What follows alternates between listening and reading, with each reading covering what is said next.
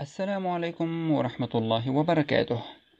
نقرأ عليكم فيما يلي كتابا بعنوان أسرار الانقلاب العثماني، وهو يتناول شهادة الضابط التركي مصطفى طوران على خلع السلطان عبد الحميد على يد الماسونية عام 1909 ميلادية. وتكمن أهمية الشهادة في أن كاتبها من الحراس الخاصين للسلطان، وشاهد الأحداث ويروي كيف اخترقت الماسونية الجيش العثماني وجندت شباب الضباط وجعلتهم ألعوبة بيدها من خلال رفع شعارات الثورة الفرنسية الحرية والمساواة والإخاء. وقد تم خلع السلطان عبد الحميد على مرحلتين.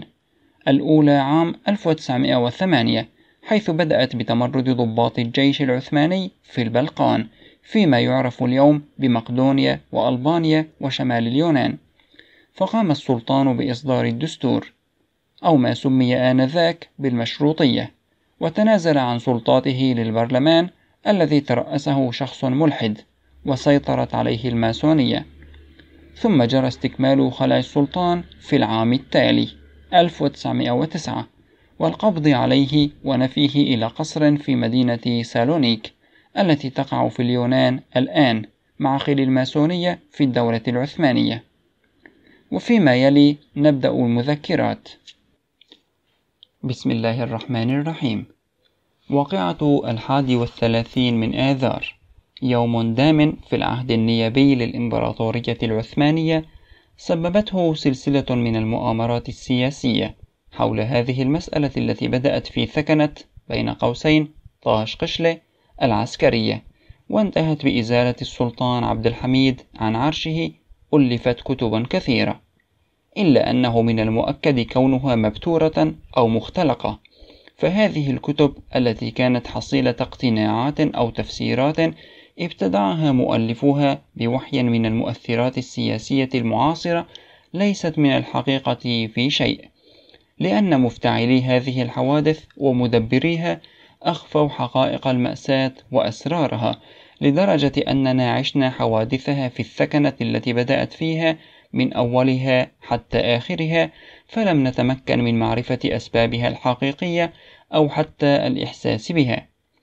مجزرة الحادي والثلاثين من آذار التي يحاول بعضهم الإيهام بأنها محاولة لإحياء الاستبداد والإحاطة بالعهد النيابي وبالحرية هي في الحقيقة مؤامرة دبرها الأعداء لهدم الخلافة العثمانية وتمزيقها.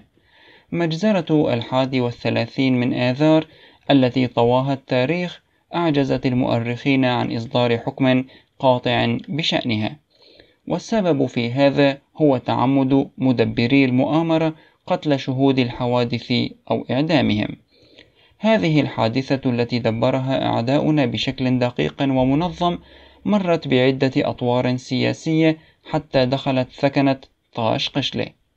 وإنه لمن دواعي الأسى والأسف أن يذهب عدد كبير من الأتراك ضحية هذا الغدر والخسة والدناءة لقد وضعت بذرة الحادي والثلاثين من آذار في القرن الخامس عشر حتى أنتشت.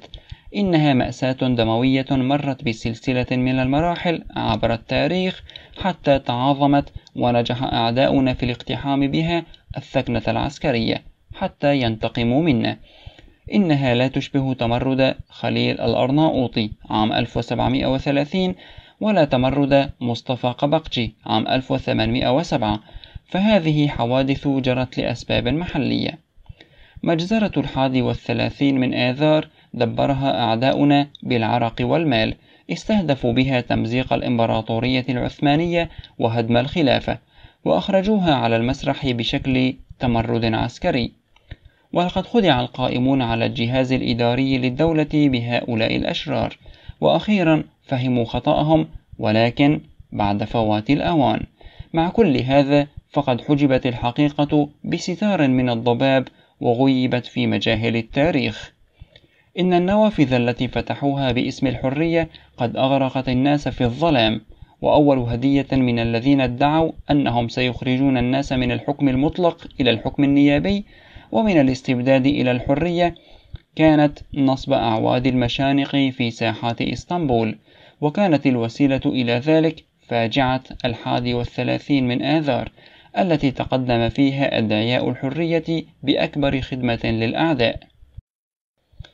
أنهى أحد الشاهدين اللذين بقيا على قيد الحياة بعد أن عاشا الحادثة في مكان وقوعها بثكنة طاش قشلة وذاقا من الآلام ما لم يذقه أو يتحمله أي إنسان على وجه الأرض.